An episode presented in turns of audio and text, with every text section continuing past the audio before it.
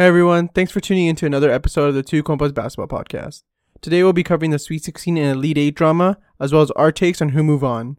We also spill all the tea on the recent KD and Michael Rapaport drama, and we give you our quick takes on the trade deadline and buyout market. As always, we are proudly partnered with Amateur Hour Sports Network, so check us out on their website, as well as anything Two Compas on our link tree in our IG bio. But first, know it all, blast that beat one more time.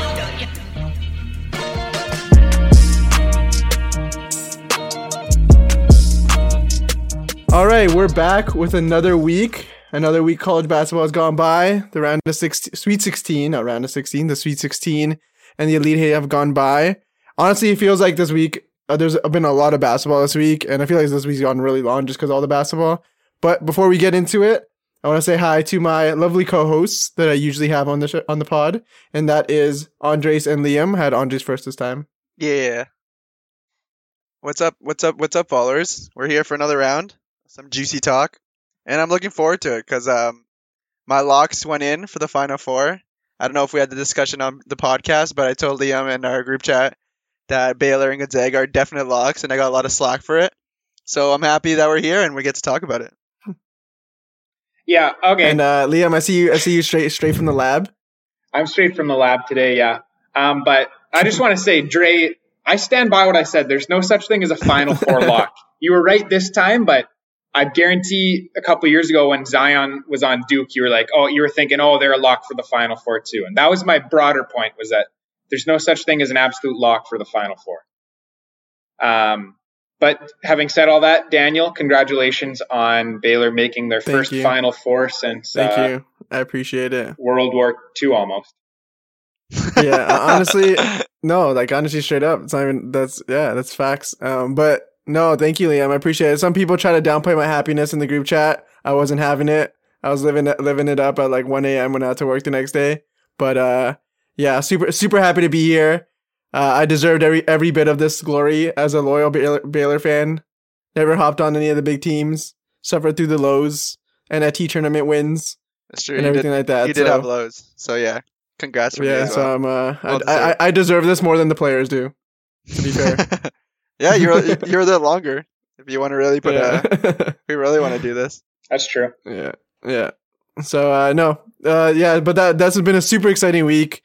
Not just for me because as a Baylor fan, they went through, but because we had some very very exciting games. Uh, we're gonna kind of do a brief uh, review of all of them. Uh, we'll go region by region and then see if we have any time to sprinkle in a little bit of uh, some NBA drama that's happened this week because we haven't talked about the NBA in a while. Does that even does that even exist? I don't even know to be honest. I'm so focused on college basketball. Um, but yeah, so let's go through the West region. I'll get your guys' takes on what you guys um, watched and how you felt about the games and stuff like that. But we so in the West region we had Gonzaga one um, facing off against Creighton five and USC six facing off against Oregon seven. So what- Liam, what do you what do you think of those games going to the Sweet Sixteen and then the, the Elite Eight? Yeah, well, I mean, Gonzaga rolled pretty easily as we've kind of grown accustomed to um, so far on the uh, uh, for March Madness this year. Uh, I expected USC Yeah. Oregon to be a lot closer, um, but or- USC just killed Mhm. them, man. It wasn't even it wasn't even close. Yeah, Um, and uh, yeah, I ended up going with with USC and Liam's locks. It wasn't my most confident pick, but uh, well, they don't need to they don't need to to know that at the end of the day. It was an easy win. Um, yeah, I don't know. I guess Oregon maybe they just the reason I ended up going with them is because USC both teams have looked great, but Oregon got the bye because of VCU, so they looked good for one game. USC looked good for two, so I thought maybe they've looked good for one game longer. That was basically it, and I don't know. It turned out to be the difference. The size mismatch uh, was big, um, so I don't know. I I th- also thought Iowa was going to be able to use their size to to beat Oregon, but that didn't happen. Um, but USC, I guess, uh, they got the better prospects. So, so there you go.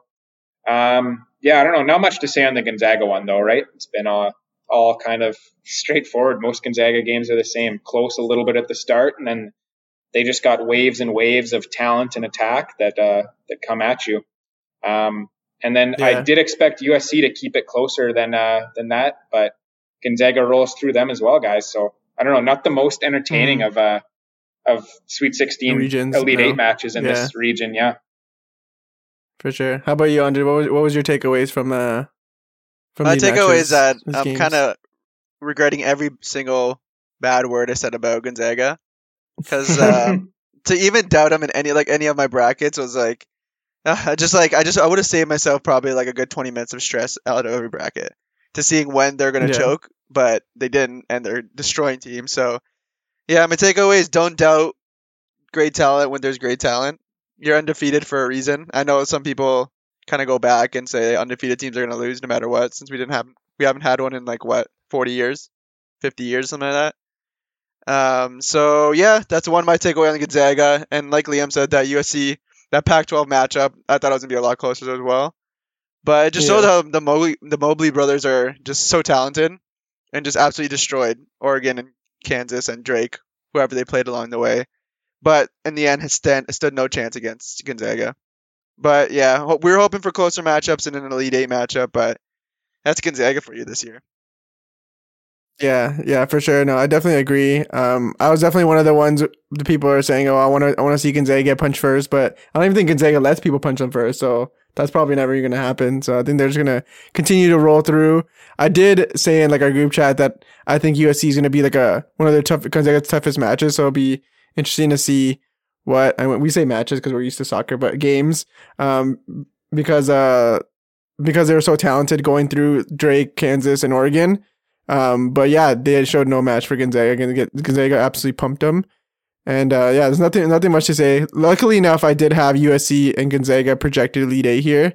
There you go. Um, so it was a that was yeah that was a little bit of a bonus. But seeing Gonzaga roll through kind of makes me as a Bear fan a little a little weary of Gonzaga. But we kind of knew all along. People have been saying it all along that they're the number one team in the country and stuff like that. So if Yeah. anything, it makes me just more anxious to hopefully Baylor play them and maybe prove some people wrong.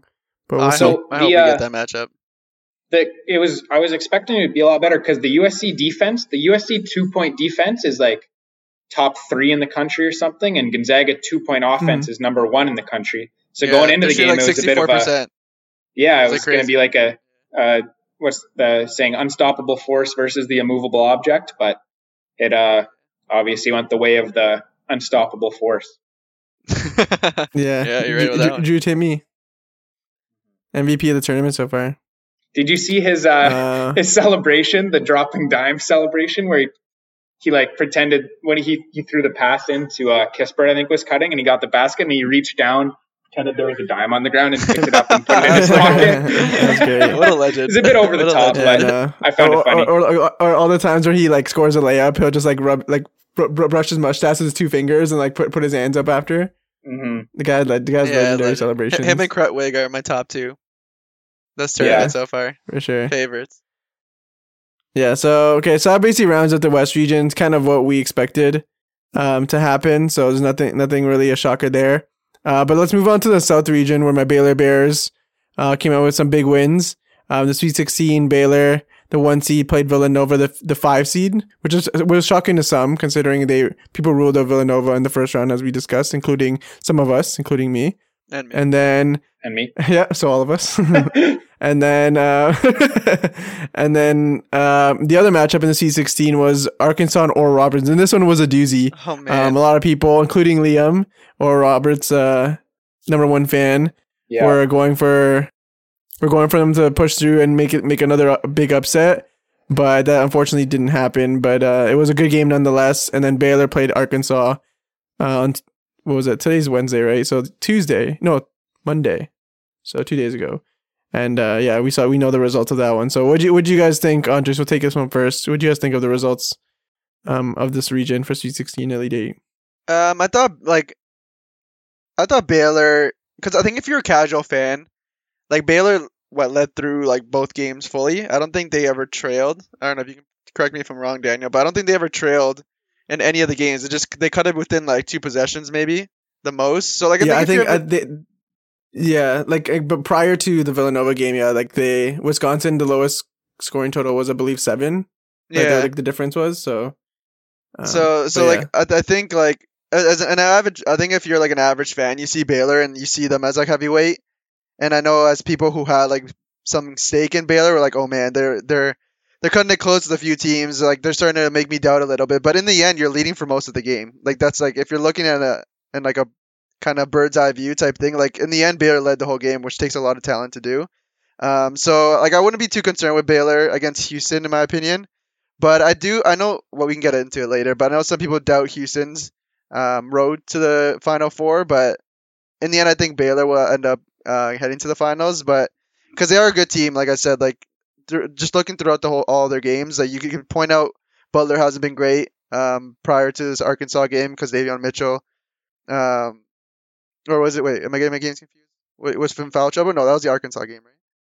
Yeah, Mitchell Uh, was in foul Mitchell trouble. was in for foul trouble Arkansas. Arkansas. yeah. yeah. So so prior to like that game, Butler hasn't really showed up. But I think good good players like we had the Kispert argument on off the podcast as well. When players are good, I think they'll show up eventually. So these final four is where the players, all Americans, should be showing up. So we'll hopefully can see some names there. And then as for the Mhm. Arkansas Oral Roberts game, man, I was really hoping Oral Roberts can pull this one off. yeah. I know we have some Arkansas fans dear to Liam's heart, but I was hoping we can at least have like one huge Cinderella story because we obviously didn't know how the U- UCLA game was gonna go. Mhm. Um, but I don't know. They they was hard fought, and I mean the in the end, the, uh, the obviously the better team won. So it was it was gonna be I think a better matchup because I think Baylor would have absolutely blew Oral Roberts out the water if they played him. So I think it was a better matchup for the Elite Eight, and yeah. What are, what are your what are your thoughts, Liam? Uh, I thought the Ace Smith shot was going in. I thought he had won it at the end of Yeah, the yeah, at the was end of the close. It Arkansas was a pretty game. good look too. It, it was a good And look. also, it looked that's good. a. I, this is not not nothing to do with basketball, but that A Smith is is uh, spelled ve- very like strangely. Like I did not know it was like A Smith. Like I, that's how you pronounce. Because there's yeah, like I didn't know it, a B could make a C sound. I agree. It's weird. But yeah, continue. Sorry. Yeah, I thought the shot was going in, and uh, I mean, I think we got to say, uh, obviously, Oral Roberts the best 15 seed we've ever seen, right? They won two games, and Yeah. they took they were an inch of it, maybe an inch in that shot uh, away from making the Elite Eight. I know Florida Gulf Mhm. Coast a few years ago made the Sweet 16, but I'm pretty sure they got blown out. Uh, Oral Roberts Yeah. was in every game, all exciting games, uh, beat some good teams, almost beat Arkansas to make the Elite Eight. They they had the top scorer in the nation. Plus, they've got Obanor, who we all became uh, familiar with, and he was awesome as well. So they had some real weapons. Not your typical 15 seed. It'll be a few years until we see something like that ever again. So Yeah, I sure. really loved. They were one of my favorite storylines of the the tournament. Oral Roberts. Um, but what else did I learn? I learned not to uh, not to do my bracket with my heart and to do it with my head because of course I went against Baylor. But you watch Baylor play and they just like you guys said they're in control. They look so good. Mitchell, as much as he hand checks apparently, and that's a point against him. On He, uh, offense. on offense. The guy's a the guy's a winner, man. The guy's just a winner. Yo, I love um, me some Davion Mitchell. yeah. Vital, Vital is a glue guy as well. Um, they've just Yeah. got so many winners on their team that even with Butler not having the greatest tournament, they're able to to patch Mhm. things together. And they have bad shooting games, they have bad whatever games, foul trouble. They can work through it. I was telling Dre before uh, before we uh, we jumped on here. I hope that the uh, the perfect final isn't broken up and that we get to see the two best teams in the country come together and play each other. It would be pretty annoying to see like I don't I think it would be annoying to see either UCLA or Houston in the final. I'm sure Yeah, you're cheering for Yeah. UCLA, Dan, but as uh, I, I want to see Baylor and Gonzaga go at it, clash of the Titans. Yeah, hundred percent, hundred percent. And uh, honestly, like, like just to kind of echo your sentiments, Liam. Like, e- even as a Bear fan, you obviously like want to win the tournament and and uh, have that raise that trophy at the end of the day. But um, I don't know. It just wouldn't feel right if Baylor went up up against like UCLA and like we beat them. It just wouldn't feel right because then you still that the pending uh, Yeah. like Gonzaga matchup that should have happened in the beginning of the year.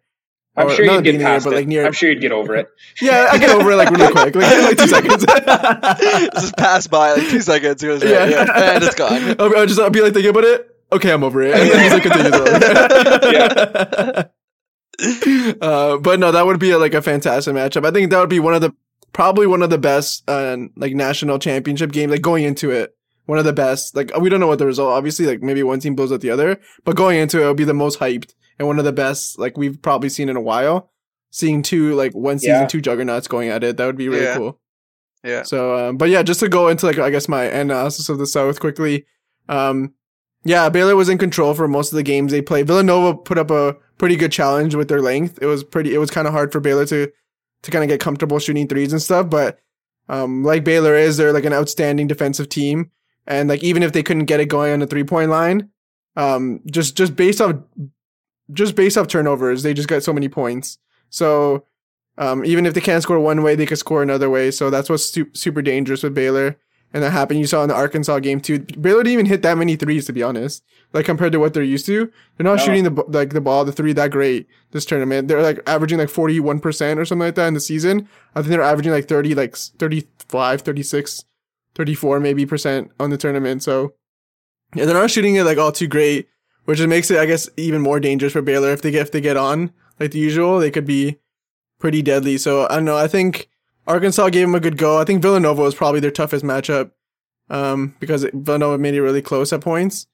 Um, but yeah, Baylor looked really good. The Oral Roberts, like Liam said, it was heartbreaking. I want to see Oral Roberts pull through. But yeah, one of the best 15 seeds. If they beat Arkansas, they would have beat a two, a seven, and a three on the way Yeah. to Elite Eight. That's, inc- that's pretty incredible. the best 15 seed. I'm, I'm, I think we can confidently say that ever. The the Yeah. best, the best, yeah. Yeah. Definitely definitely from what we can remember. But Yeah. uh, we're not gonna reach back in like the, the seventies, sixties, because we don't know. But uh yeah, no, for sure the best we've seen. Um yeah, so yeah, Baylor looking pretty really good. Um I don't know, I think Houston, like I just said, we'll talk about them later, but I'm I don't want to be like jinx anything. I'm not really a firm believer of jinxes, but Houston does not look as good as, as some of the teams that Baylor played already even though they are a Final Four contender, but we'll talk about it later. I think they should be pretty comfortable there. We'll see though. Uh, we just need Butler to get going. He's our best player. Um, he hasn't been playing that good, but like you said, it's pretty dangerous to have Butler, your best player, an All American. Um, like he was an All American first team to be able to not play the greatest, but also he's still winning by like double digits almost every game. Um, you have like even Davion Mitchell, our our best player of the tournament so far, got really early foul trouble against Arkansas. We immediately put in Flagler, and it was like I'm not saying it, there wasn't a difference, but he he was able to carry his weight, score a bunch of big buckets, still play good defense, had a couple really cr- like crucial steals in the first half to kind of get Arkansas off their rhythm. And uh, yeah, just just ridiculous. Like Baylor's bench and their depth that they have is, is stupid. Like you have Flagler coming off the bench, you have uh, Mayer coming off the bench, you have uh, Tchamwa Tchatchoua coming off the bench too. Like you could just change any piece. It's just ridic- ridiculous how how deep they are. Uh, they're not ridiculously big, but they do have Flo Thamba still and, and Tchamwa Tchatchoua still. So Tchamwa Can we talk Tchatchoua is how- they're, the, they're pretty dangerous. Tchamwa Tchatchoua's first team all name. Yeah, for Yeah. sure. For sure. Yeah, for sure. Can we talk about how Macio Teague shoots the ball? Like how? Yeah, I know, with the hitch. how is that even possible? Like what is Yeah. that? He takes like 15 Yeah. seconds to, to make a release. He looks, he How's that looks like, like- he's hurt. He looks like he's got Yeah. something, Yeah, something does. hurt with Yeah, his he has, like, shoulder or something. He's like, but I don't know. he hit some big shots in the game. So I guess if it works yeah, for he you, did. He had 22 points. If who's to say my Ball to fix who's to say my stroke is broken now? I don't want to Yeah, hear I any was gonna slander Exactly. on Yeah, my give you some inspiration. if you if, if Lonzo Ball had to fix his stroke going into the NBA, oh man, I don't even know how Macio Teague's gonna adjust. Yeah. At least Macio T goes up straight. Lonzo Ball went up like sideways. Yeah, but it takes so, him like 20 seconds to go up straight. Yeah. I'm sure when you, if you focus on it, you'll be able to uh, you'll be able to fix it. Um, but yeah, no, I think so. I think that that's kind of my takeaways. I know I'm bragging more about Baylor than I should, but there's a lot to brag about. Now let's uh let, let's move on to uh the East. This was a very exciting uh region, even from the get go with some big upsets. But we will talk about mostly the Sweet 16 and the Elite Eight. Um, we had Michigan playoff against Florida State, and we have UCLA against Alabama. Um, so yeah, Liam, just t- take us through um, what you saw here and your any of your takeaways. Uh, my biggest takeaway is uh, should uh, should NBA players start wearing shorter shorts?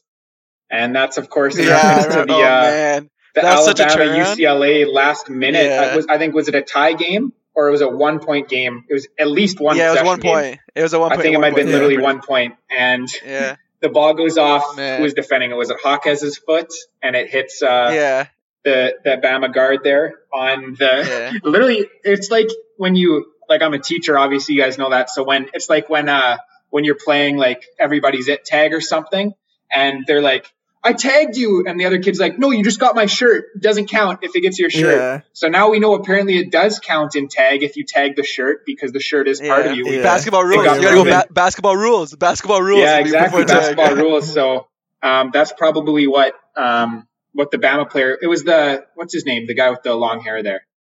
Um, Ugh, I yeah, his stuff. name escapes me right now, but he had a good game Yeah. anyway. But Mhm. It uh, that's probably what he was saying to the refs. No ref, it doesn't count. It was just my shorts, didn't touch my body.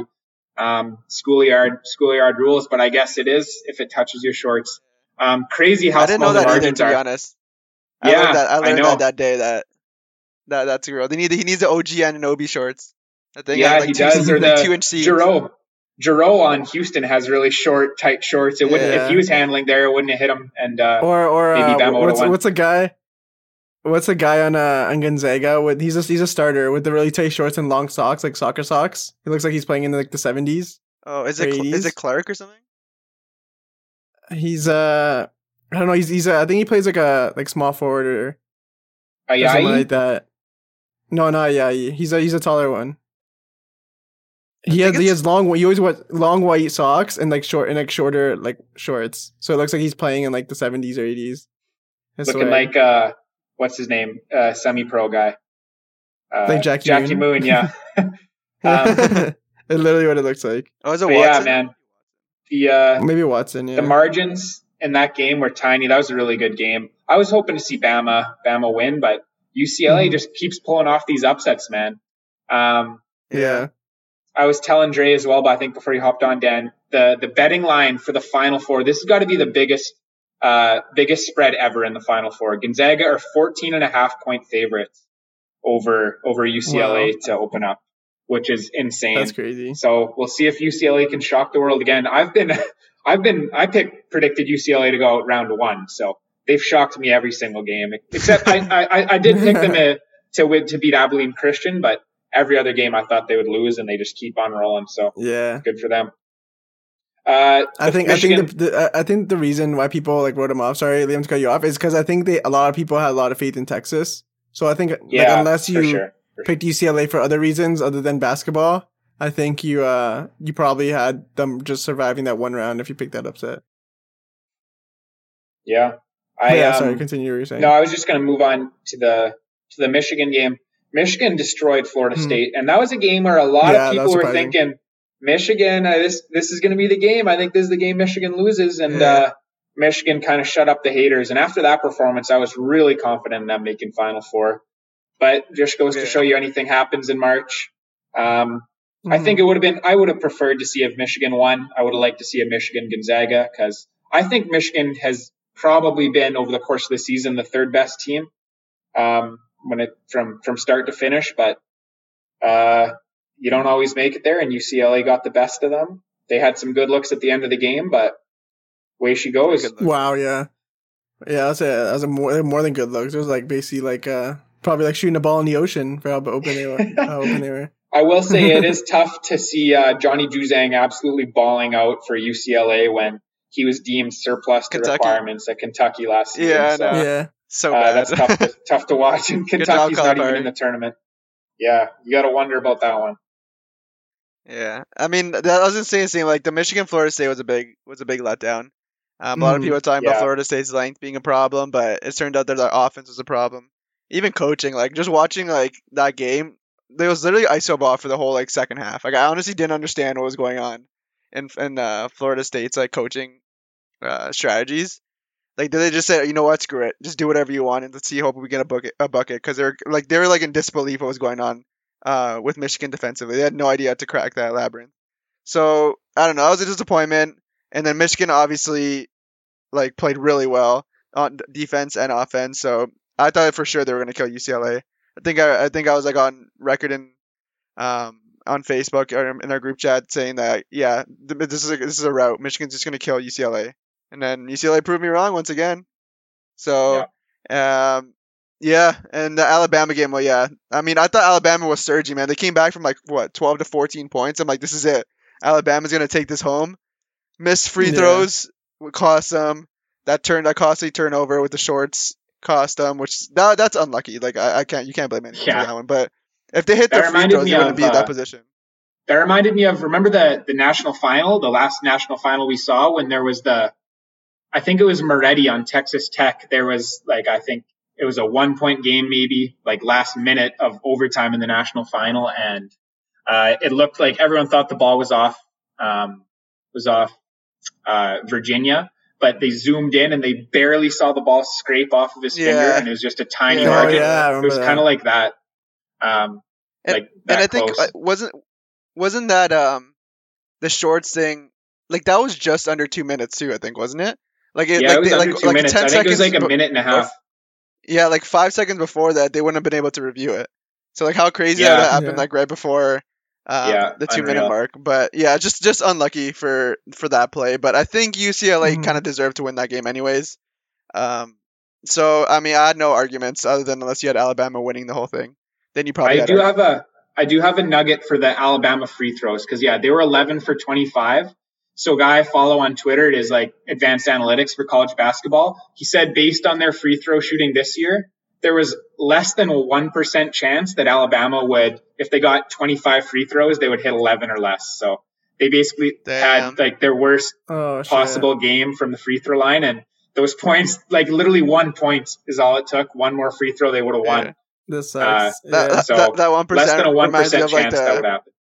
Like a, Mm. I, when you say that you, I just picture like a Doctor Strange holding up that one like in, in Avengers for UCLA. yeah, one, one Yeah. like uh, get him get, get him to the line. You just see Doctor Strange put up the one.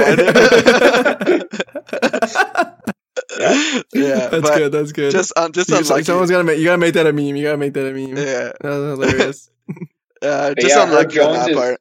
Herb Jones's stroke was broken, man. He's been their best player all season, Mhm. and uh, Yeah, kind of kind of choked it out. And he was he was a broken man at the free throw line. You knew he wasn't going to hit those big ones. yeah, I know. It was, yeah, that was tough. poor to- guy. Yeah, especially if you're in Alabama. Imagine being in the stands for that. Uh, it's heart. Yeah. It'd be, it'd be heartbreaking. yeah. Uh, you but got yeah, the football title UCLA. to celebrate. Exactly, they have a football Yeah, true. program. Like there, I remember them saying like the, I think they're they're interviewing the coach and they're saying like, um, yeah, we always welcome the football program. They just rake in money for us, so we're, we're not we're not complaining, Yeah, which is so true because that so helps their their basketball program. So hey, why not? You might as well embrace it. Embracing being Yeah, known for as a, a football program. But yeah, uh, UCLA, honestly, well done. Get a storyline in there for the Final Four instead of basically three one season a two seed. So yeah. First Good on you. quarterfinal Yeah. for Uh, Yeah. that, that, that was a good question to pose though, because now it's interesting with Kentucky. Are they a basketball school now or a football school? they're, I think they're gonna they're shifting towards baseball. Yeah. nice. Yeah, Hawkins has been lighting But- it up too. Got to give credit to that guy. If if UCLA Yeah. wins the, Hawkins, the, yeah. the final, I'm getting Haw- Hawkins jersey, hundred percent. His fingerprints have been That's all sick. over every single game. He's uh Yeah. like he's Yeah. made the difference, and I I literally think every game for Yeah, them. I agree. I agree. Even Yeah, the first, no, even honestly, the first don't really four have- in game against Michigan State, he Mhm. basically won that game for them. Yeah. Oh yeah. Yeah. For Yeah. sure. Yeah, that was hundred percent Hawkins on the on the on the That's where it started. to win to win the game. Yeah. Um. Yeah. No. Honestly, I, I basically share the same thoughts as you guys. Not, nothing much really to add. I had Florida State as my like elite in my elite eight going, and then going to uh well, I Texas my final four, but I definitely had faith in Florida State there. A lot of people, like to what Liam said, question Michigan, but they pulled through in a big way, just to disappoint us uh, in the uh in Yeah, the elite elite eight game against UCLA. Um, that ending was wild. I don't even like. I'm not gonna talk about the the elite the Sweet 16 game because you guys went through it really well. But like, how crazy was that last like minute or two of uh, of like the Michigan UCLA game? I don't know how W- W- Wagner misses like th- like two open threes like that. Like the first one was really the first bad. one was bad. Like, yeah. and he airballed it, and then the second one was wasn't even close. Really, he just overshot it, hit like the back of the rim and out, like to like past past the net. So like I don't even know. There was just a really awful. Like I don't know what. I don't know if something was in his eye or something. Like I don't know how you missed something that bad. It was wide open. Wide open looks like that too. Like wide open looks. You could have easily won it for Yeah. for Michigan. You wonder how like the plays Um, were drawn out. Like it, like they had uh, a lot of faith in Wagner to kind of like have the open shot because you kind of back, saw like the play was made for him. Like on the second one, like the inbound at least. Um, oh, okay, yeah. so like I don't know. Like I guess they, that's that's the guy and that's they wanted, and he missed horribly. Yeah. You, you think that, you think that, you think uh Juwan Howard at all just like uh, just saw that first three from from Wagner's like you know what? Let's go back. Let's go back to him again. Yeah, run it he's back. Gonna, he's gonna run it back. Yeah. I said Jo- Juwan Howard was probably Uh, about to call his timeout, and he didn't have any timeouts left. It was that bad. Yeah. Yeah, he- At least he didn't do that. yeah. yeah, he- don't kill me. Yeah, but it'll be fun to see that UCLA game, uh, UCLA Gonzaga game. We'll see. Hopefully, they keep the streak going. All right, now it's time to move to the Midwest. Uh, the Midwest was like this was like an absolutely like bonkers uh, A crap. uh, region. It was crazy. All the red in my in my in my bracket is like ta overtakes the green. Um, yeah, basically I'll start off with this one. It was just crazy to see. Um, and then we wanted to elaborate about Houston before. Just Houston, Houston's path to a Final Four is essentially beating a 15 seed in the opening day, uh, beating Rutgers, a 10 seed, who they barely scrape by. Um, then Rutgers should have won that game because they were up, uh, basically that whole like the last the um, grit. half, the, the second grit. half, and then um, so they they beat a 10 seed there. They beat a Syracuse team that I mean was definitely high, but they they I think they handled their business. I wouldn't say it was like they scraped by them.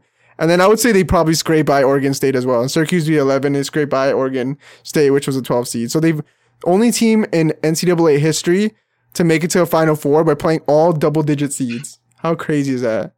Yeah, Basically, that is talk about a bracket breaking breaking your way, or like a yeah, opening honestly. up type of thing. And, and and I think Leo, you were speaking to who were we talking about before? Like an underdog? Was it like the um?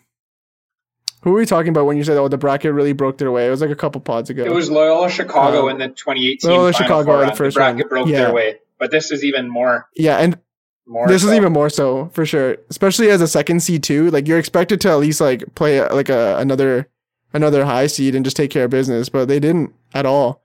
All of them were taken out by Loyola Chicago or, or uh, Oregon State.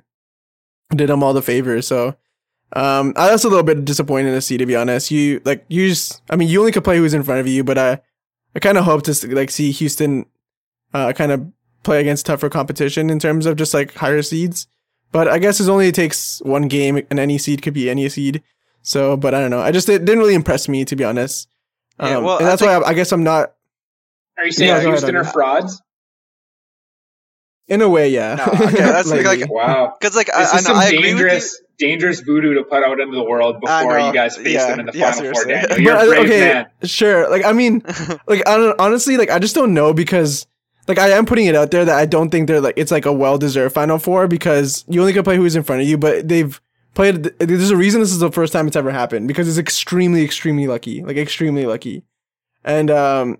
I don't know. I just like, am I worried less about Houston than I was like about like Arkansas or even like Villanova? A little bit, honestly, I am because um, Houston hasn't really showed anything to me other than um, beating these double digit seeds. And like, I know I sound really confident, and I don't believe in jinxes really, like I said before. So like, Clearly. what I ever say now will not affect the result at all to what the Baylor the Baylor uh, Houston game will be.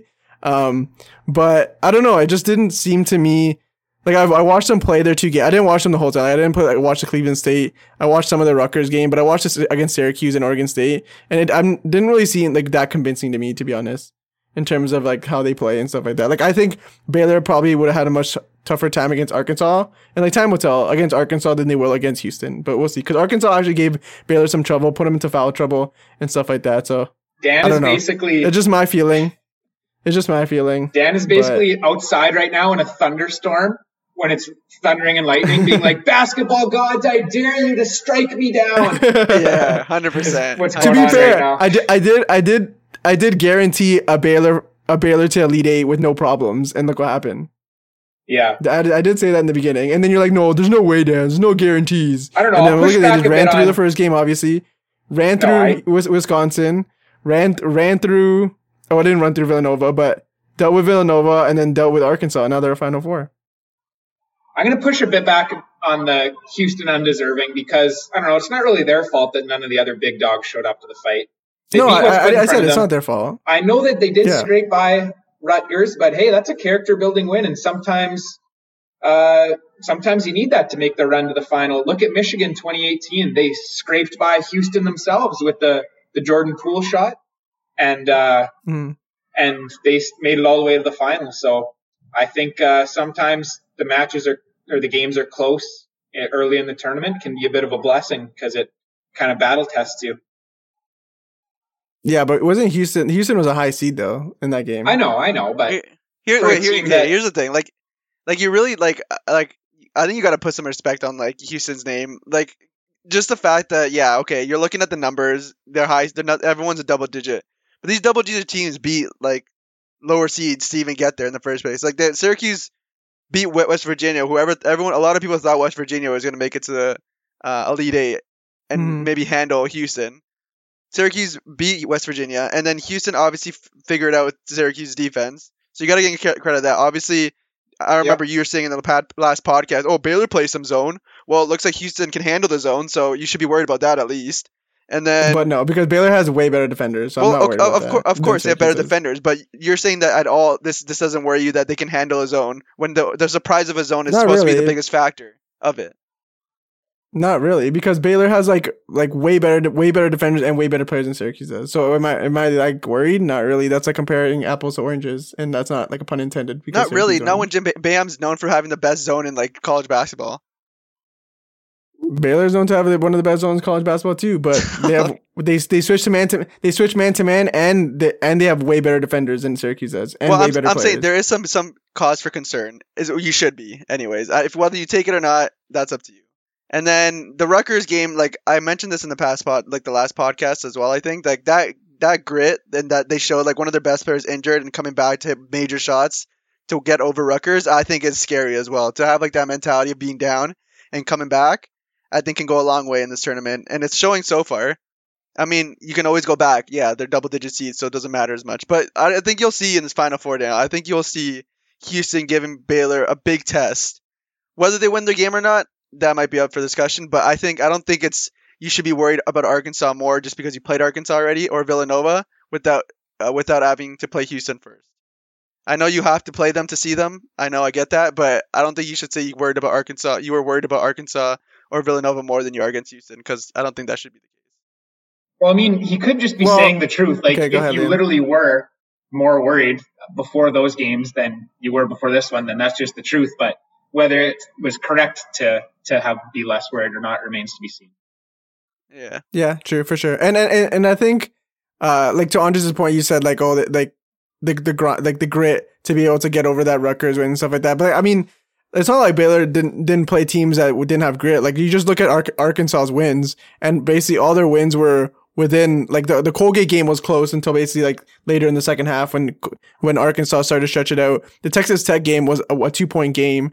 The Oral Roberts game was a two point game. So like it's not like Arkansas didn't have a character or they didn't grit through their games and stuff like that. Like they're ju- they're just as like grinded and battle tested as any other team in the tournament. but- and Baylor basically like show like showed them who the number one seed was. Like it's it's like it doesn't really like to to uh, to me it doesn't really matter if you're battle tested or not because um it's you're still like you still have to see Baylor's talent how like how good they are defensively. And the fact that they even haven't like gone like done well on the three point line which is one of their specialties it's just I don't know does it really cause me for concern a team that's played only double digit seeds and basically just grinded out and two of them were really close games? Not really. Like I mean like I don't know I just maybe I'm over overly confident but I just You see are. who we played and I think maybe you are. and I think-. I don't know I just see who we played and I think like Okay. I'm, I'm pretty sure like I, I'm pretty confident Baylor's prepared Let, for let me ask you this then. What what do you what's your prediction on the score for this Houston Baylor game? Let's see how confident you are. I think I think I think Baylor wins by like eight or nine. That's confidence. An eight or nine point That's a- victory. what do you mean? That's that's a You're lot. act, you're acting The way like you've been talking, Betty- I was you, you just like a twenty you, point you just beat blowout. Ar- you beat Arkansas by nine. No, not and 20 said, points. You said Uh, yeah, you beat like, I'm, Arkansas. I'm by, confident for a win, but I don't think they're gonna blow 'em yeah, out. you, you beat Arkansas by confident for a nine, and you said you you think Houston's worse than Arkansas, and you say an eight or nine point win. I, I don't. I, I think you guys are mistaking my, my confidence for.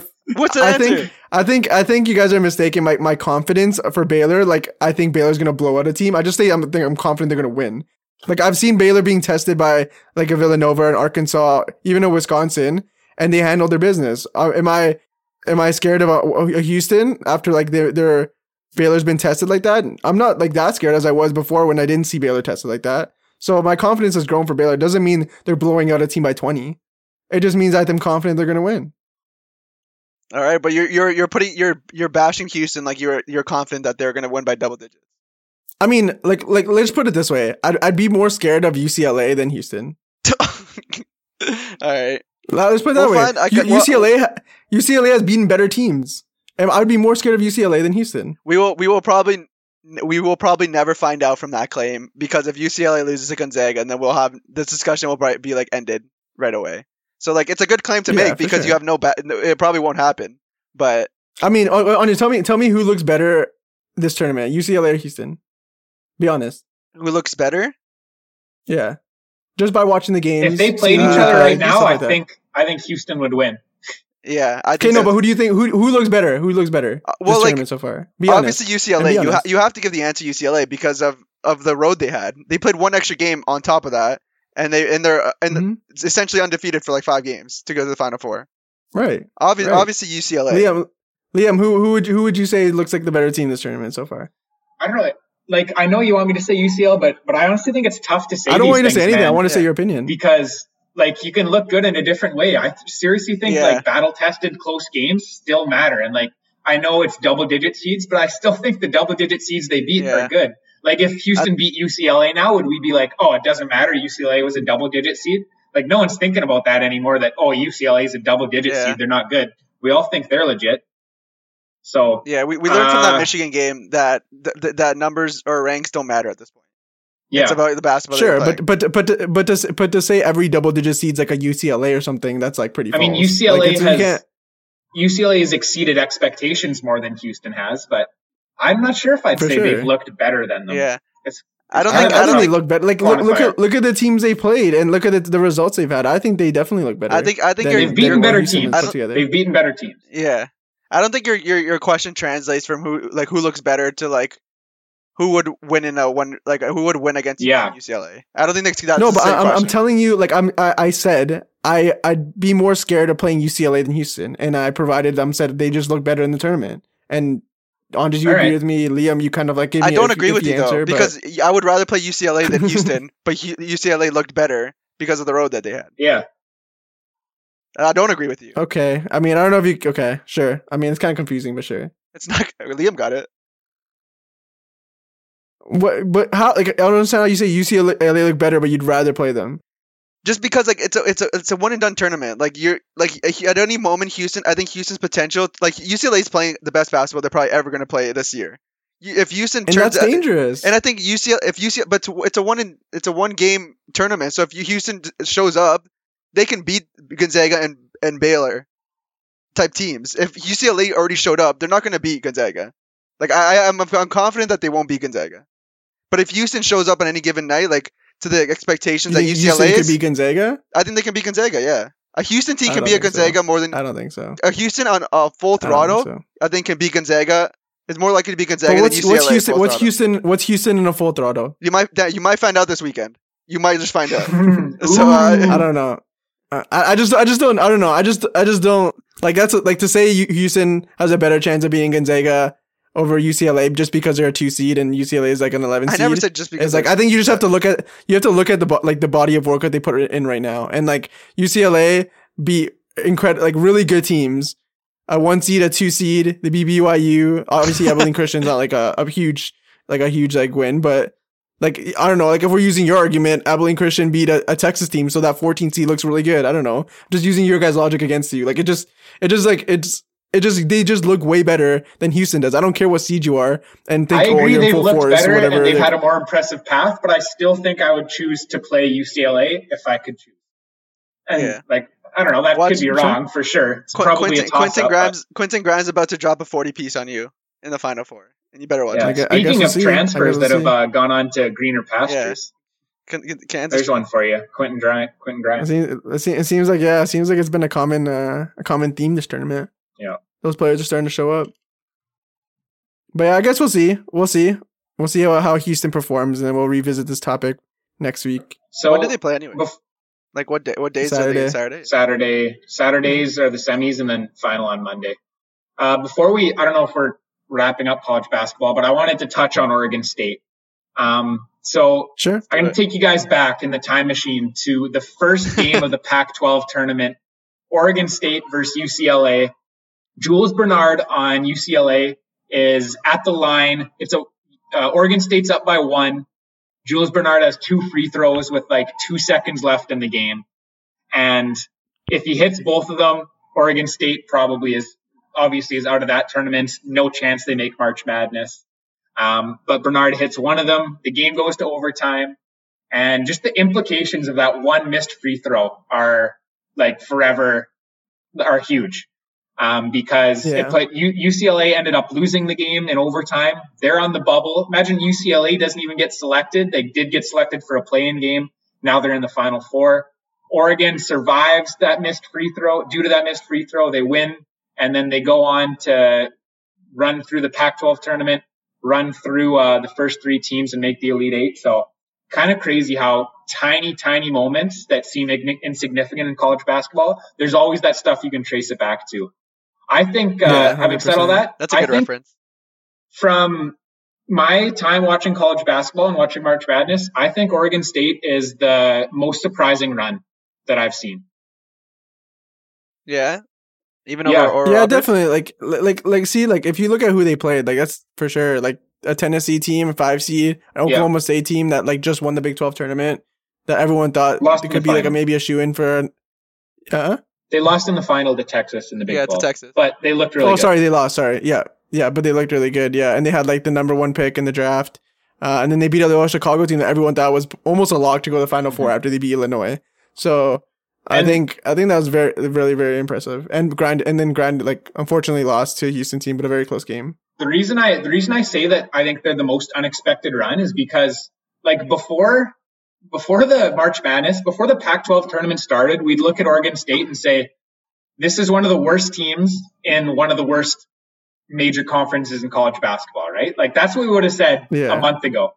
Um, at least with a team like Oral Roberts that made this run, a team like uh, like Loyola Chicago making their run to the Final Four, at least hey, they had the allure of like the unknown. Like we hadn't really been following them. They kind of come out of nowhere. Mhm. This Oregon State team, we knew they sucked. They were they were bad in a bad Yeah. conference. They were they were they were we thought. last. I think they were Yeah. last in their conference in December, weren't they? Or in January? Yeah, or something like exactly. that? That's- like they were really bad. That's bad. why that's why I think this is the most shocking run because we thought we knew this team. They're a bad team in a bad conference. They'll probably lose first round of Pac-12 tournament, and all of a sudden they're Yeah. just in the Elite Eight, almost making a Final Four. So, um, yeah, I'm gonna say they're the most surprising team that uh, I've ever Nice. witnessed in this tournament. Good luck. Good luck that's on that's that. a that's a good show. Yeah, I think uh yeah, like it, it's super it's super exciting to see teams and it shows you like the the power of momentum, right? Yeah, Like being hot and then con- and continuing to stay hot. So that's what happens in March Madness and um it's it's really fun to see. Um but now let, let's just just move on quickly to like what do you guys think the results will be in the final four matches and then um and go on to I guess pick your pick your champion and maybe give out the score just to kind of go through like our bracket type thing. So uh, we'll go we'll go off to you um to you Andres like what do you think just give me like the Gonzaga UCLA what you think and then the Baylor Houston and then just give me quickly your like champion So with the score. Um, my bracket kind of shaped up pretty like pretty similar. Obviously, Texas didn't make it, but UCLA is there instead. So I'm gonna stick with what I have my bracket. Um, I'm gonna have Gonzaga going to the finals, and now that it's UCLA, I think I'm gonna. I think I think I think they cover the spread to be honest, and I think they do it comfortably. I know UCLA has already doubted me like three or four times, but I don't know. I just really, and I doubted Gonzaga like three or four times. So I'm not gonna I'm gonna be a fool for one of these moments, and it's I'm hoping it's not gonna be for Gonzaga winning.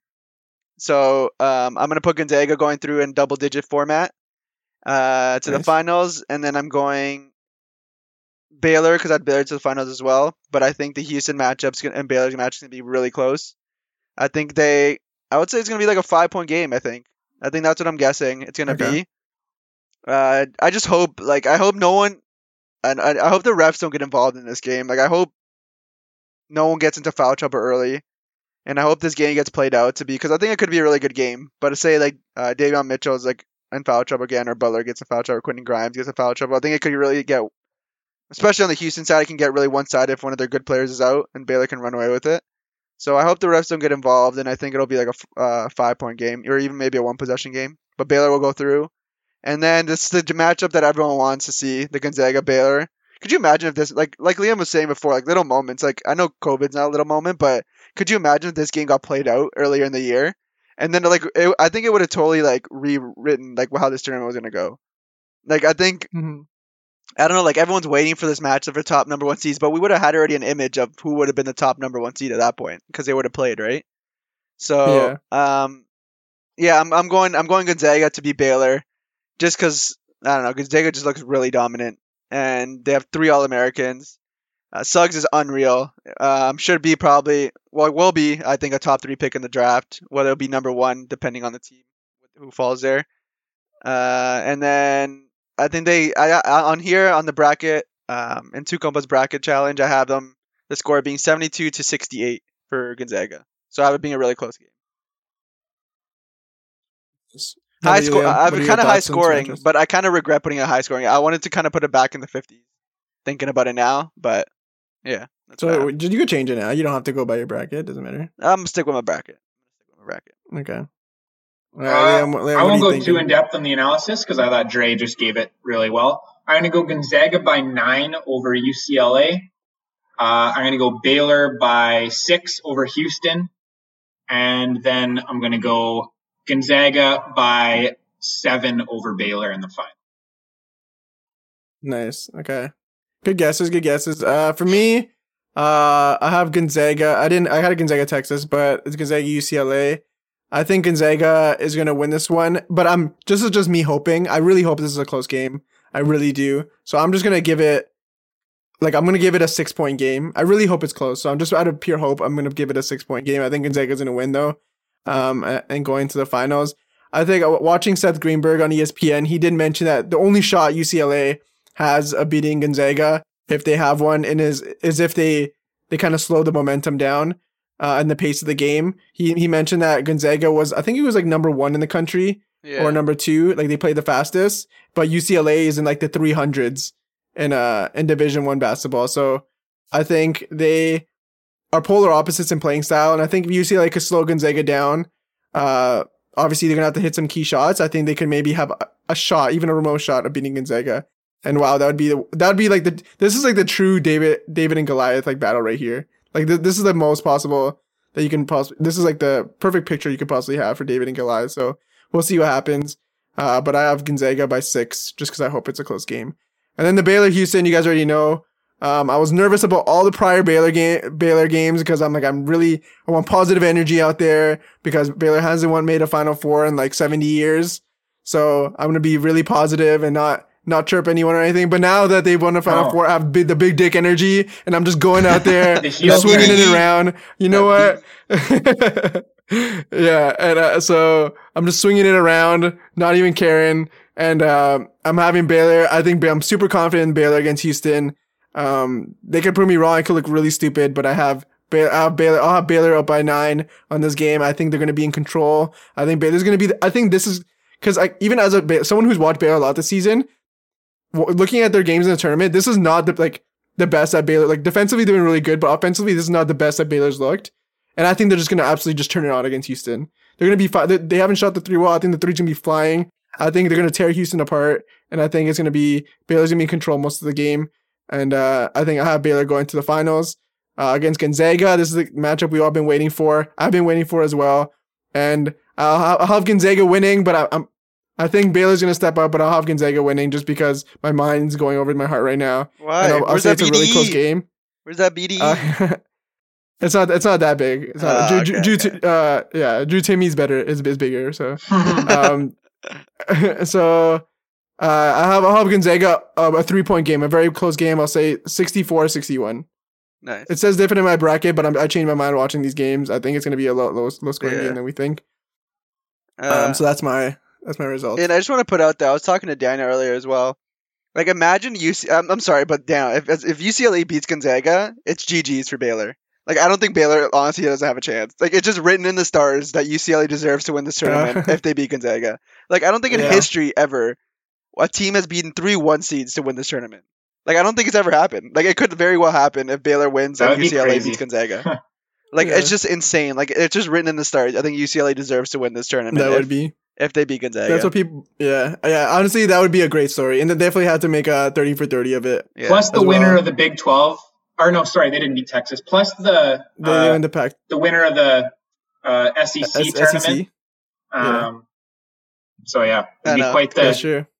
Quite the uh, quite a few notches in the belt for UCLA. like the yeah exactly yeah for sure Yep. um i don't know like there's be- definitely been occasions where there, it should have been written in the stars like that butler game against uh yeah, true. who was it duke uh Yeah. and Gordon Hayward. what was it like inch one inch one inch or two away yeah, from uh from being a champion with gordon hayward shot but it didn't happen so He i can't don't know we'll and- see what happens and he we'll can't, see he can't even be a champion on Liam's fantasy team.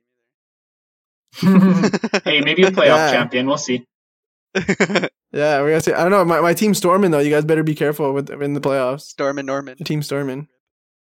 Yeah. Uh, okay. So I think that caps off our college portion of the the podcast. We'll quickly because we're running short on time here. Quickly go over something big that's really actually happened recently, which is what happened yesterday, and that was. Um, and I'm sure all of you've heard in the basketball world if you follow it, but that's the kind of back and forth, um, just to put it lightly, the back and forth between uh, Kevin Durant and Michael Rappaport. Michael Rappaport, if you guys don't know, is an actor uh, comedian, I would say, and also he owns his own podcast, and he's like a he's huge in the basketball. He's a big figure in the basketball world. Um, he reps New York. He was great in Uh, Prison really- really Break, by the way. Really good in Prison Break. Yeah, yeah.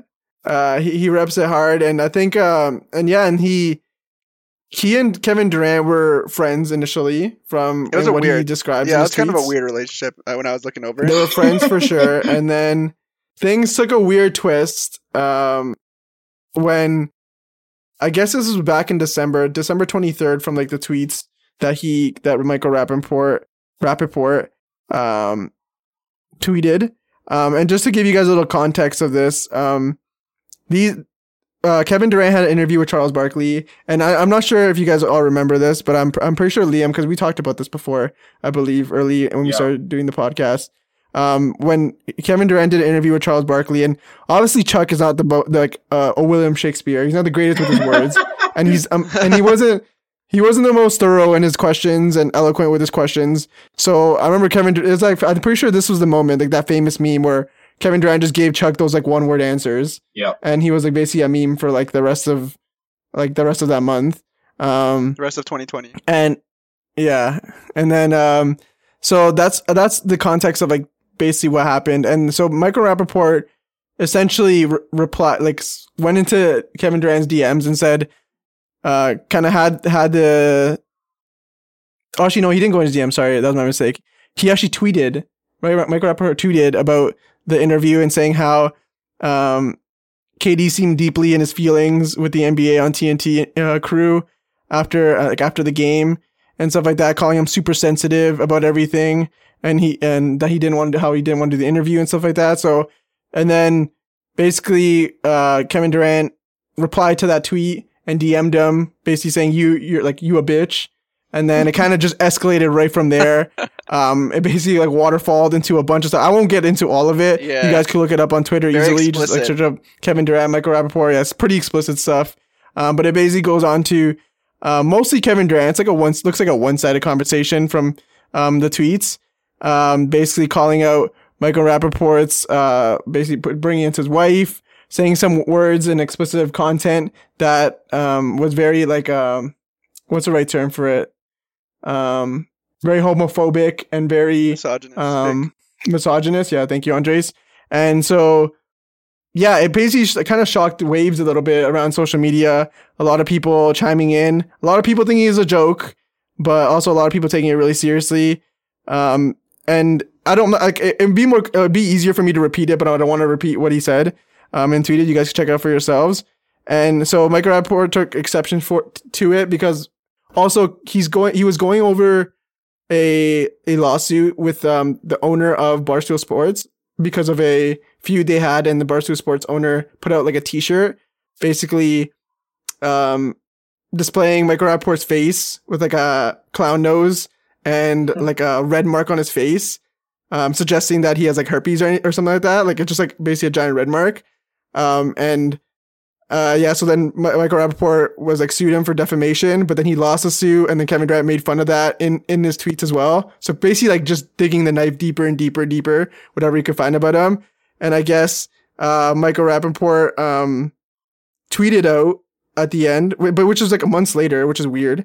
But um, tweeted out in the end uh, these screenshots of their DMs, um, essentially saying, um, like this is why I see what like what the lawsuit was about and stuff like that. Not lawsuit, but this is what the tweets were about, and sh- shared the screenshots with everyone.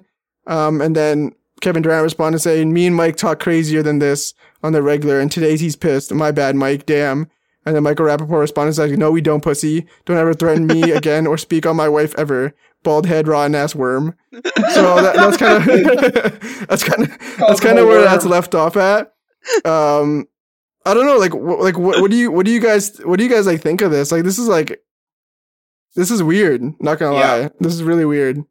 First of all, Uh, I don't know if you got something, Dre, but uh, maybe you go first because I got I got Okay, I yeah. got some good stuff here. Okay. All right. Um, I don't know. I'm gonna go kind of like the serious route uh, on it. I think like we were laughing w- with the comments. Okay, well, well, first I'm gonna say like I'm, I was laughing at the comments because at first when I read this, I'm like, Kevin Durant's literally acting like he's like a 13 year old on Xbox. Like just the stuff that like like Yeah, he's saying. Like this man's 32. Like how do you not have a like some of the stuff that's in it? And, like he's saying, I get you're mad, but the vocabulary that he has, that he should have lost it like 10 years ago. Like I don't get the stuff that he was saying in uh in, uh, in over DMs and how like that's still like his voc- like what he has in vocabulary, especially when he's like a role model to kids and stuff. Like even if it Yeah, is private. DMs or if you're texting someone, you shouldn't be saying these things to someone else. Like it's just like beyond Mhm. me. Like this, this like you don't see, and I'm gonna compare him because he is at that level. Like you don't see LeBron James doing this kind of stuff. Like if you want to be like a business mogul and like an inspiration to kids, you're not you're not gonna do you're not re- replying to celebrities who are trolling you in this in this fashion. You can yeah reply to them, but not like this. And then like you just you just you hold people to a higher standard because they or earn so much money and because you see them so like on almost every day on TV. Um, I just I don't know. I was just kind of like baffled reading these comments. Like I just didn't think Kevin Durant. Like I knew he re- he had thin skin and replied to like critics, but I didn't think he'd go like like this to someone. Yeah. And I was just shocked, and it kind of like ruined an appearance for me for Kevin Durant. Um, I mean he hasn't apologized yet, because like when one sense, yeah, Michael Rappaport shouldn't have shared these private DMs and messages. Um, so like I think he was Ra- Michael Rappaport is wrong for that. Like if he's in a, and I think Michael like uh, Rappaport has like a pretty like dirty mouth as well. So like I'm not Yeah, he does. excusing him at all either. So I'm sure that's like their conversations like in DMs too. So like, I mean like he's who's I was gonna say like Michael Rappaport should like nip that in the butt of how Kevin Durant's like talking. Like I would get mad if someone talked to me like that, but I'm sure he gives it right back, maybe just as worse too. So it's their conversation they have, and like they're probably probably both wrong in the end of it. But we only saw Kevin Durant's side of it, and Kevin Durant in the end is the basketball player and is the one with like inspiring kids. Michael Rappaport is like the comedian and actor. You can get away with a little bit more. Um, he but talks he talks a lot of shit. Like Michael Yeah. Rappaport talks a lot of shit. Yeah, like, he's not known to be someone who's like exactly like that. You know but what I that's mean? his that's his image and that's why he chose to be like he's not he's like Mhm. Kevin Durant chose another path and he kind of showed that maybe the other path is not exactly what um he thought out to be because he's gonna get a lot of um like a lot of hatred or like not hatred but a lot of like a lot of poor feedback from this and rightfully so I think. So I think there's two sides. Yeah Michael Rappaport shouldn't have shared the messages but why is why is Kevin Durant even talking like this in the first place? Like you're 32 but yeah, that's my opinion on it. It was a lot.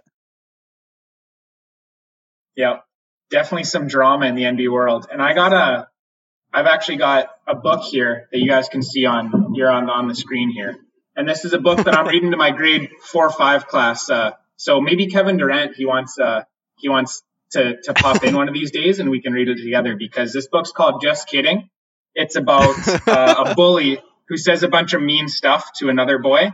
Uh, but after he says it, he says, "Oh, I was just kidding." So that makes makes it not real. And that's kind of what Michael Durant, or not Michael Durant, Kevin Durant's doing here with his uh with his Yeah, he- seriously, like with the my he bad. goes off, absolutely goes off in his DMs, and then he's like, "Oh, me and Mike talk like this all the time. It's not even that serious." Basically saying, "I'm just Yeah. kidding." And it's like, really, man? Because we everyone read those DMs. It did not seem like you were just kidding. So Yeah, exactly. um, yeah, That's a good I don't. I don't, I don't like Kevin. Durant, and this is one of the reasons why. Uh, well, that's one of the reasons why. yeah, that's that's that. I, I think yeah, for me, it's definitely gotten like a an uh, he's got he's got he's gotten a bad life for me as well. Like just so like not needed as like a as like a, a man who's like especially like if we're gonna bring race into like a black man who you, who you see like people look up to and like you're you're already kind of have like not as much leeway as anyone else, and to give anyone else more like kind of ammunition to go against you, like they're gonna take they're gonna jab at it as soon as you can. So I mean, it's just it's just tough to see. Like I don't know. I'm just I'm just comparing to LeBron because LeBron's like kind of like the NBA right now, and you don't see him like doing this. You see No, him, you'd never. you see him like behaving like like just like a like almost like a gentleman in some in, like in a case like just a good person like you never see it like lebron going wrong and i think that's what it should be because he has millions of people looking up to him and millions of kids that want to be lebron james wearing his shoes and whatnot and i think kevin durant should be kind of holding himself to the same standard like i mean i get it you're on the spotlight because you're an nba player but you're making 40 million a year like it's your job so Yeah, yeah, exactly. And and and I just wanted to correct myself. I don't think uh, Michael Rappaport. I don't think put put this on Twitter. I don't even know if he has Twitter, but he did put it on Instagram and like as like a slide, and he like put these pictures up of like the text. Um, and yeah, kind of to what you said. Uh, like the serious approach, and Leo, that was a great book. Um, but like it was like the more like the serious side. Yeah, you shouldn't be calling anyone this at any moment. Doesn't matter if it's DMs and stuff like that. But also, Michael Rappaport did kind of break an like unwritten rule of like yeah, putting on blast. yeah that's your- what i said it's your not right private for him. conversations. yeah That like that that you cross the line, and I don't even know, and if that was even a good business decision for him because like, what other player are you going to be like bantering with or doing shit like like doing shit with? If you know that you, at any moment you could just put their shit on on blast in social media, like Well, no I don't think now. any person. yeah, exactly. You know what I mean? That's I don't think it was a very wise business decision, anyways. no, it I wasn't. I mean, obviously, Mike Rappaport doesn't give a fuck, but like, um, I just think, I don't know. I just, I definitely, you should, no, no one should ever be saying, be saying anything like that to anyone. And I think, I just hope this doesn't blow over for Kevin Durant because he needs to genuinely like apologize and understand what he's been saying. He's saying is wrong because, like Andre said, like there's a lot of people that look up to him, and Michael Rappaport is, like who Michael Rappaport is going to be. But I think Kevin Durant tries to put a good image on himself hence the like the fake Twitter account, hence the being sensitive to everything someone says about him and everything like that. Like I think he generally cares what people think about him, and this is not a good way of doing so. So he has to do. I think he has to do something where people at least around him like kind of to nudge him and be like, look, like you should speak up about this. This is not right. This is not right. People look up to you, and uh yeah, I don't know.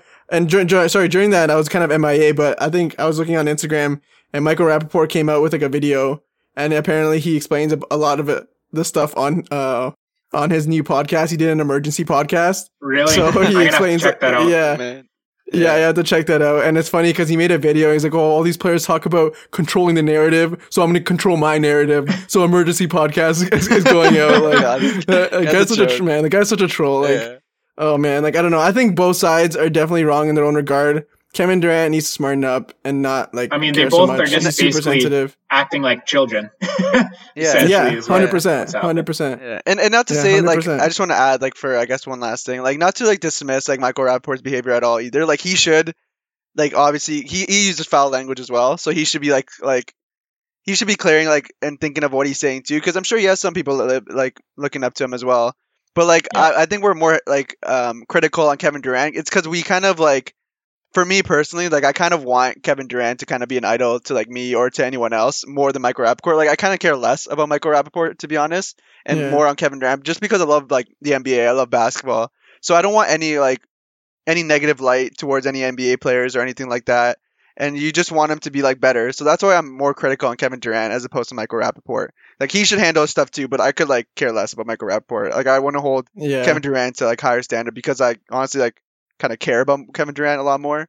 So that's what I just kind of want to and say. it, it was like that. That always that like that saying is like, uh, wolves don't mind the opinion of sheep, something like that. I think that's how it goes, right? yeah. Yeah. Um, and it's just like it doesn't make sense for Kevin Durant to like it you doesn't. you lose ten times out of ten here. Yeah. And he Like, loses a lot Michael more Rappaport- than Michael Rappaport does. Exactly. Michael Rappaport is a troll, and this is what he's gonna do. Like he's obviously he was obviously egging Kevin Durant on with the tweet, tagging him in the tweet and everything like that. And then like what do you like he knows what he's doing. Like he, he he's said he was friends with with Kevin Durant. Like you obviously if you're friends with him, you know the guy. You know what you're doing. Like I don't understand like you know the result that he knows the result that he's gonna get. So it just does, didn't make sense to me. And, it, and even in the tweets, the tweets as well that they uh, disclosed, and I guess they weren't tweets. We keep saying them tweets. I don't know. Mike Rapper's Twitter. It could have been just Instagram DMs as well.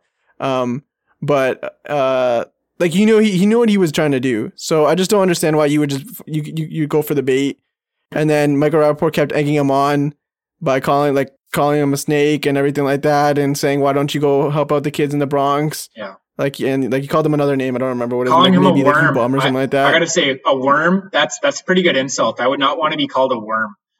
Yeah. yeah. That's that's the one I'm Yeah, adding it's to such my a good one. vocabulary though. You're a worm. Yeah, Yeah, sure. a You're a That's fine. worm. I'll allow that. so yeah. So like calling I someone think like a leech or Yeah, something. I You're think- a leech. Ew, you're a gross animal. yeah, so I think um I think he definitely baited him hard and and uh Kevin Durant bit hard. And As he I always think, does. Um, as he always Yeah. does. So it's not a good look for either side. Um, but yeah, we'll see what comes to it. It's definitely entertaining uh social media. I know Twitter was like absolutely loving that. I was like looking stuff up and people were going off. So the memes are going crazy. So uh, we'll see what happens, see the conclusion of it. But uh, yeah, quickly, I want to go over. We'll just um, we'll divert from that topic, and I just want to go what because we didn't really cover this with our college basketball schedule being swamped, and that's what we're basically focused on. But what do you guys think of the NBA trade deadline? Like, give me one of your trades that you think were like really on the spot. I know we didn't prepare for this, but on the spot, what do you guys think of the trade deadline? And give me one of your trades. Um, I think like I the think the Vucevic one was just kind of surprising to me. I wasn't guessing that at all. Definitely Or surprising. even like I don't think that was on the radar for much people. Um, but that's good on Yeah. Chicago. Like I think that's a good trade for them. I- they have two guards I that are so, too. young and ready to win, and Vucevic can add that big presence that Wendell Carter wasn't. So I'm all for it. That's one of the trade that I kind of liked. Yeah, but that this means they're ready to win. Are they actually going to win? Like when's their when are they going to start winning? Because I don't Well- think have they won since they got him. Well, I mean, ne- ne- next next year, I think um, they have a good chance. I mean, you see the Knicks. Like no one thought they were going to be six in the East, and look what's happening. So I Yeah. think give themselves Yeah. a chance. But I think they I made think that trade like as in like we need to year. win right now, and if Oh, they no, don't I- win right now, they're going to be looking stupid. But honestly, I, I think it's it was more so to make Zach LaVine happy because if you're in the path The you're going down, yeah. It's why. Uh, but you mean if you're if you're going the the path you're traded for for sorry to interrupt for Russell to make KAT happy. Hundred, yeah, hundred percent. And it's and it's more like um because like I think Zach LaVine was just tired of losing, and when you're having young players, that's assigned to like the player. Like, look, we're looking to rebuild. We want to build for the future. And I think Zach LaVine was just not. He was building for the future for like the longest time, in in the Timberwolves and in Chicago as well. So I think by trading for Vucevic, he's like, oh shit, like you guys are serious. Okay, let's go, let's get it. Uh, so I think I think that was a good sign for like a sign of good faith for Zach LaVine as well. So uh, I really, yeah, like, I make, really like that. As you well. make a great point there, Dan. I don't mind it as a sign of intent. I'm just saying, like, signs of intent are all good and well, but you actually have to do it now, and you actually have to win. Yeah. I agree. sure, good sure. move. Yeah. Follow through. Yeah, I don't think I don't think they Yeah. lost a lot either. So, in my opinion, Yeah. No, I thought I thought it was. Wendell Carter, Uh, good piece. Otto yeah. Porter, trash. Otto Porter, man. Ever since he, he was good on the Wizards, I don't know. Like Yeah. they traded him to the Bulls, and it's been down downhill, bad. Hard. But uh, yeah. yeah, I think So- Wendell Carter could uh could be a good uh future player, but I think it was I kind of so a. too. I think it's a win-win for both teams that trade. yeah. Mhm. And uh, this is the last thing I guess. Like Toronto, I honestly I thought for sure Kyle Lowry was gone. Oh, come Yeah. come that Everyone Thursday did. I think p.m. Kyle himself thought he was going. Like, well, you just saw Yeah. the, the the moves they were making. Like, they got rid of Norm, which good luck, all the best, Norm Powell in Portland. We love you in Toronto. yeah. Um, they got Yeah. rid of Matt Tom. Yeah, they're just getting rid of like Norm. I know they like they're not huge huge pieces, but they're getting rid of pieces. So you thought like maybe They were for sure Kyle the, Lowry's getting- out now. getting the rid of cap moves that a seller would do, getting ready, leading up to Yeah. the Exactly. domino that just. That's what I, I totally thought Mhm. that, and then um, we didn't get anything. So I guess we got Kyle for another four or five months, and we'll see how free agency hits. I don't think he'll stay. Yeah. It looks like, but I hope we can work something out. I mean, I don't want it to, I don't want it to be a toxic breakup. Is all I hope for. I don't think it, It, will do- be. yeah, I- it doesn't seem like it will be. Yeah, it doesn't Yeah. seem like it will be at all. Hopefully, yeah, I think so. yeah, hopefully, I I think I think the the moves they were gonna make, they were clearing a lot of cap space and definitely look towards um trading Lowry to to land like a bigger fish eventually. Uh, but like this coming free agency is gonna be like decent. I think Bradley Beal's in play, so with Cal Lowry not being there, it's more a lot, of money off the books, and I think they're in position to sign someone big. Uh, essentially, so maybe that's what they're looking forward towards. We'll see though. Time will tell, but it'll be nice to have Kyle Lowry. And actually, to say it, like it would be nice to have Kyle Lowry there, but I like what do you guys think about like Kyle Lowry being shut down if the Raptors Raptors continue continuously to be like pretty bad in losing games? Like I think they're probably gonna shut him down to preserve his Mm, preserve him for Yeah, Lowry's not that type of guy. Lowry's not that type of guy. I don't think. I think No? if he's healthy, he's coming to the coach and saying, "Coach, I'm playing." And Yeah, if and I don't Kyle think- Lowry does that, then the coach plays him because he's earned Yeah, that, I agree. that much.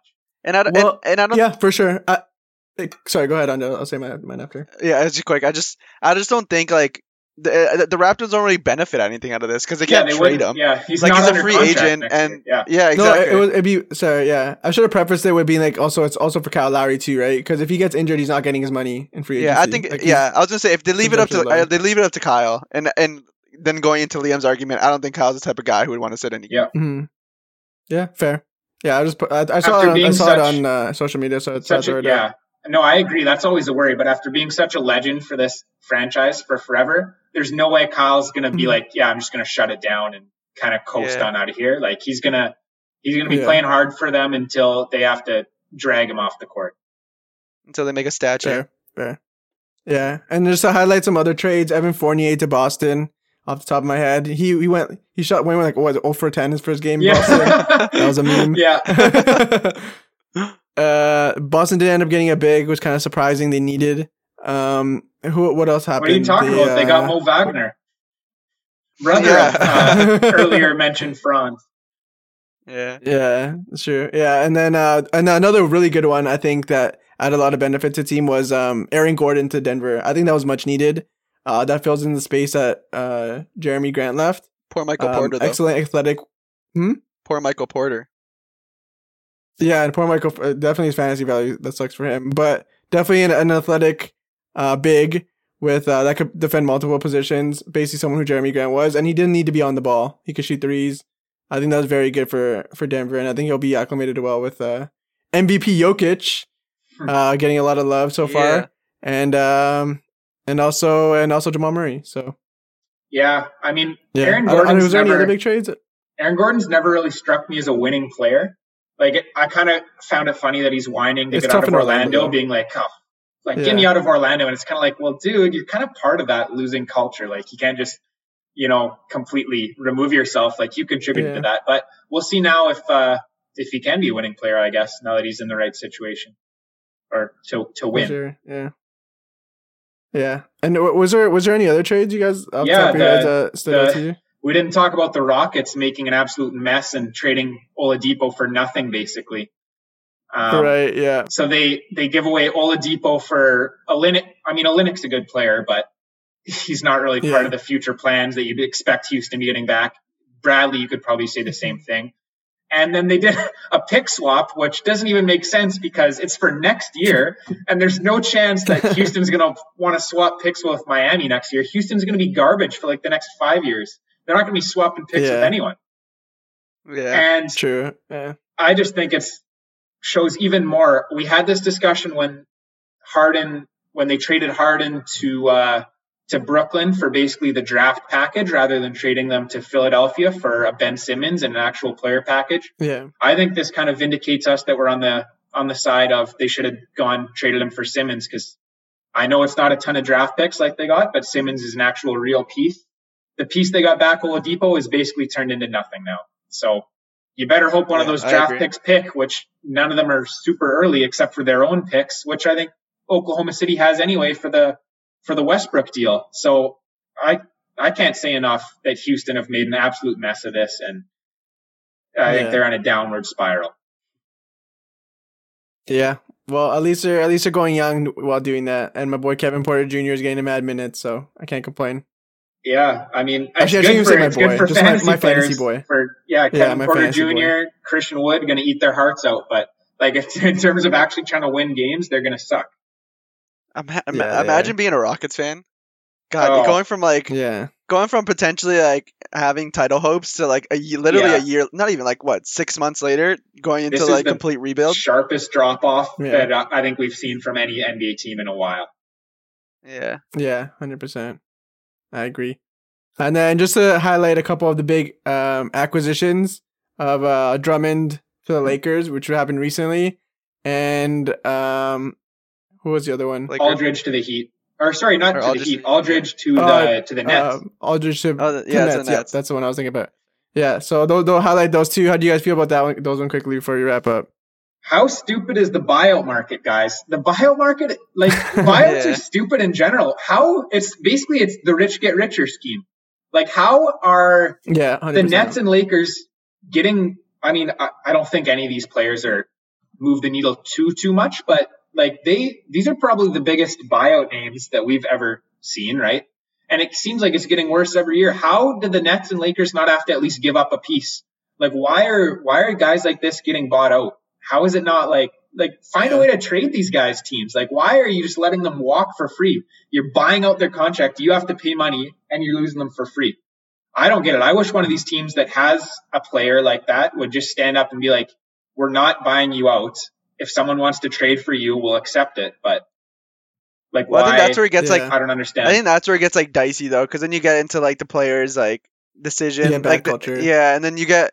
I think it's like a lot com- more complicated than you think it is, Liam. And this, uh, the thing that I think what should happen is like there should be some type of like clause to be like, okay, no one, not everyone can just take a veteran minimum. Like there should be like a standard for like certain Yeah. players, like you have to take at least ten mil because I think this or like system's you have to like Yeah. like you can't make it so easy on teams caps to like welcome any player like the Nets have. Yeah. like Blake Griffin and like L- like LA like LA is a veterans minimum because he's he's been in the like he's like thirty something like he's Oh, not yeah, like it's how much like value you gonna 35.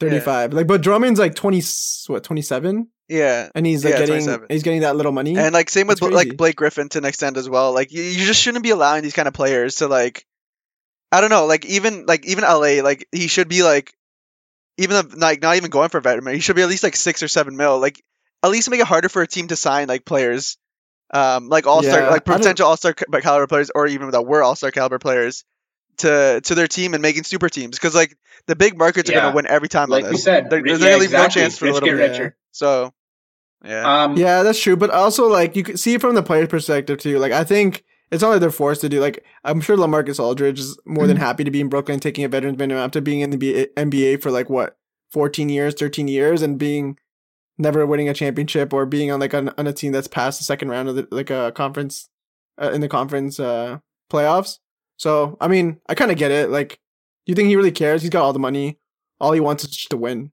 Yeah, no, but that's kind of what I understand, Dre. Obviously, you say it is more complicated than what I'm making it out to be, and yeah, it is. They basically do it because they want to curate goodwill with the agents, right?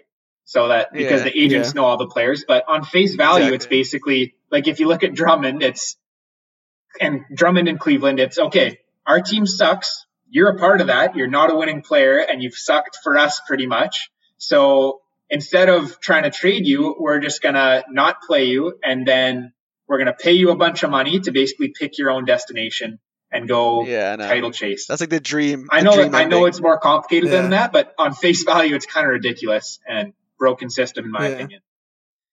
For sure, for sure. Yeah, those are definitely interesting. We'll see what happens with them and how they look like in their in their new teams. I know that hurts Andre's having Drummond uh, on his fantasy Yeah. team going to the Lakers. I don't know. Lakers are pretty hurt right Uh, now, so short term it kind of True, that's Yeah. not too bad. that's true. Do you think he has Yeah, a maybe um, quickly? Why don't you guys give me your two biggest or your biggest impact guy? Is it Drummond? Biggest impact buyout guy? Is it Drummond? Yeah, I think. Yeah, Drummond. I think so too. Because Marcus Gasol has not been great for the Lakers right now. Yeah, it's going to be interesting to see if Who? he's Oh, like yeah, Marcus. Oh, yeah. because with Mar- Cleveland, he was his usage was sky high. It's going to be. I, I Yeah. can't see it being very high with the Yeah. Lakers, but we'll see what yeah, happens. yeah, same. And and also like I just think LaMarcus Aldridge going into like uh the Nets, like he's not going to be starting because he's not like a defensive uh, minded player that they need him like they need from him to be in like a starting lineup. Like I think DeAndre Jordan's going to start. They're both like big guys. Um, if they want to go small, they're just going to go B- Blake Griffin, right? So I don't think it's that much. I, I like I think it's he's still a really good player. I just don't think it's like as big as like Drummond's impact will be in in the Lakers. Yeah, I agree. I mean, it's the way the NBA is going right now. We just got to embrace it. We'll see Yeah. how it goes. Yeah, so I think we'll, we'll we'll pretty much wrap this up now. Um, we're about to max out in time, but yeah, I just want to say thank you again to everyone participating in the bracket challenge. I know I was speaking to a few of you. Um, basically, you're keeping me up on with your brackets, and uh, I know there's some really close. It's gonna be a, it's gonna be a close finish to the end. Uh, we have we have uh John Gilland, uh Taylor Bates, uh Sure Money Senior, our boy Ryan, shout out. Um, we have Nathan, uh, Rania, our boy, Uh, and we have our boy Jacob from Amateur Hour Sports up there as well. So we have uh, a lot of people con- contending for that last uh, for that gift card. And good luck to all of you. We'll be watching. Um, I know Andres, you're getting up there too. You probably finish what, like maybe like top five, Yeah, maybe I'm a- depending if the, if it cuts I'm hopeful right. for a top five. Yeah. Um, I don't know where I am. I think I'm I'm 36. Liam, do you know where you are? No, I was just Go going to jump in and you listed a bunch of people there. If any of those guys want to reach out to me and let me know how to make a good bracket, I could use some tips because I've been way off, been far off for, for years now. I think my last good bracket was when uh, Oregon went to the Final Four there because I, I did have that. That was my I think last big win. That you're was you're tied. four or five years ago. Yeah, you're tied 67th. Hmm. Um, you have Gonzaga winning, so you could climb a little bit. We'll see. Yeah, but- um, I think you should take your own advice. So is go with uh, go with your head, not yeah, your that, that is it. That is it. There you go. All right, yeah, because that's that. Your first bracket was when we didn't hate each other, so I think that's when you started using your head a bit more. no, but Yeah, I no think that first bracket caused us caused us to have a rivalry, especially Dre, because I had Oregon over Kansas, and you remember we were at that Yeah. that party, and Oregon The Kansas party. was on, and uh. Oregon won. I don't know if you, we're a bit off topic now, but it's the end. We're rambling a bit. There was that that other Yeah, guy at go for it. Who had the he had the Kansas shirt on, and Dre had a Kansas know, shirt on as well, and. uh Kansas loses, Dre's all all sad, and the other guy just takes his Kansas shirt off and keeps partying. So casually. so casually. yeah, he's like, "Oh, I don't even care about them anyway. Dre's actually like Kansas had a good team. Dre's obviously distraught. upset, Yeah, he's like yeah. distraught in the middle. He's like in Marvin's room in the middle of the party. Yeah. this guy Dre- just takes off his jersey. Dre goes up to the guy, being like, "Oh man, that sucks." Eh? And the guy's like, "Oh, I actually took the shirt off. I don't even care about them." yeah, I know. I was so, I was so baffled. I that's, thought that's hilarious. So much, so much for strength in numbers. yeah, actually. Yeah. Sitting there by myself. Uh, Yeah, yeah, I actually totally forgot, but that's hilarious. Um, but yeah, that will wrap things up here. Thank you everyone participating for listening in again. Um, we'll catch you next week with the results. By then, we'll have the um, NCAA champion, and hopefully, it's the Baylor Bears. Go Bears! So, thank you everyone for listening. Thanks, Liam. Thanks, Andres. We'll see you guys next week. Peace. We love you, Norm. We know it's